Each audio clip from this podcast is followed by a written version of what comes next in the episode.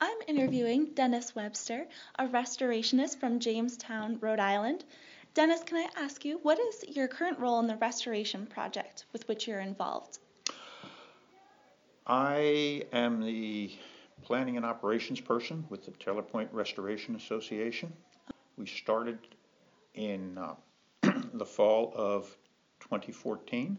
Um, we established goals of restoring 20 acres of town-owned land at Taylor Point with all native species. What is your background and how did you get involved in restoration?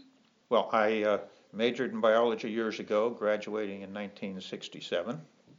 Uh, and back in 1967, it was very fashionable to go into the military immediately after getting out of college. So I spent the next 23 years in the Army as Oh, wow. a uh, combat engineer.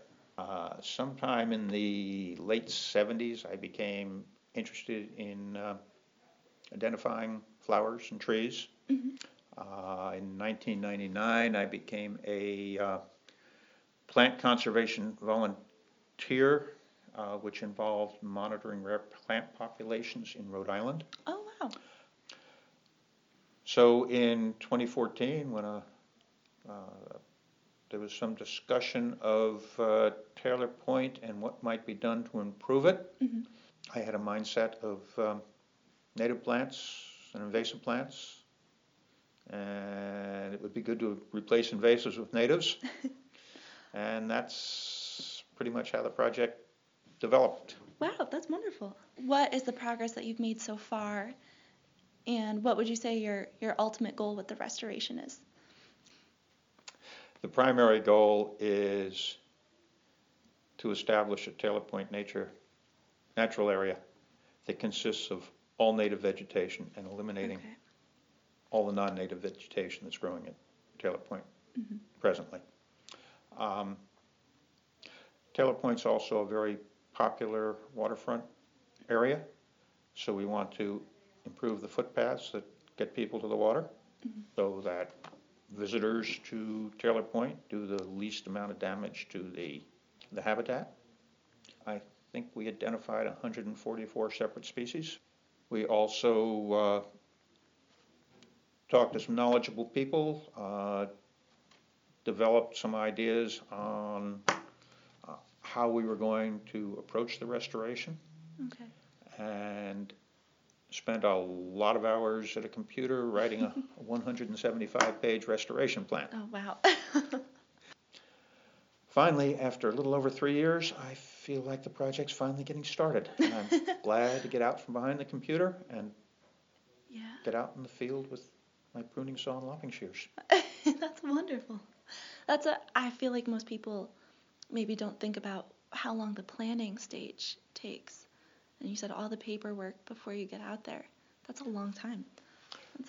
It is a long mm-hmm. time, but it also gives you an opportunity to think through the project. Mm-hmm. Perhaps the worst thing you can do is go out there and start cutting mm-hmm. before you really know what you want to do. What skills do you think are most important in this project and maybe, you know, other restoration projects as well? Perhaps the most important thing is developing a, a compelling vision that you feel some passion for because a project like this takes a lot of persistence and as you just mentioned a lot of planning time before you get to the more rewarding part of actually doing it Right. uh, and you really need to have a vision that you believe in. It also has to be a vision that excites potential volunteers and potential donors and the community Right. uh, and the permitting agency. because if you can't sell it to them, it's not going very far. we are finding that it's important in this case for us to do some work at the most visible, in the most visible parts of Taylor Point. Because as a new organization, we have to so, show some progress, and we have to show that progress where people can see it. If we're working back in the woods and nobody sees it, it's almost as if it didn't happen.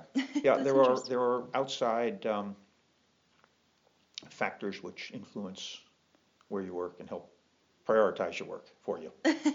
That's really interesting. And then you, I assume you have to reevaluate your plan that you must have had before. And Every, we have to reevaluate every workday. We are, are perhaps at fifty-five or sixty percent native plants now in, in the state that it's in. Uh, if we could get it up to ninety or ninety-five or ninety-eight percent, that would be a lot of success. Uh, we're still aiming for hundred percent, but we realize that that might be a little optimistic. Another aspect of this is, is that we're not, while our project is at Taylor Point, if we just restore the twenty acres at Taylor Point, we have not been hundred percent successful. A large part of this project is to involve the community and hopefully there will be some private loan, landowners that, uh, learn from what we're doing and try to do the same thing on their own. that's wonderful. Then my final question for you, I think, is an important one because restoration is a fairly new study. Um, and I think that there are a lot of people out there who would be interested in it if they knew a little bit more about it.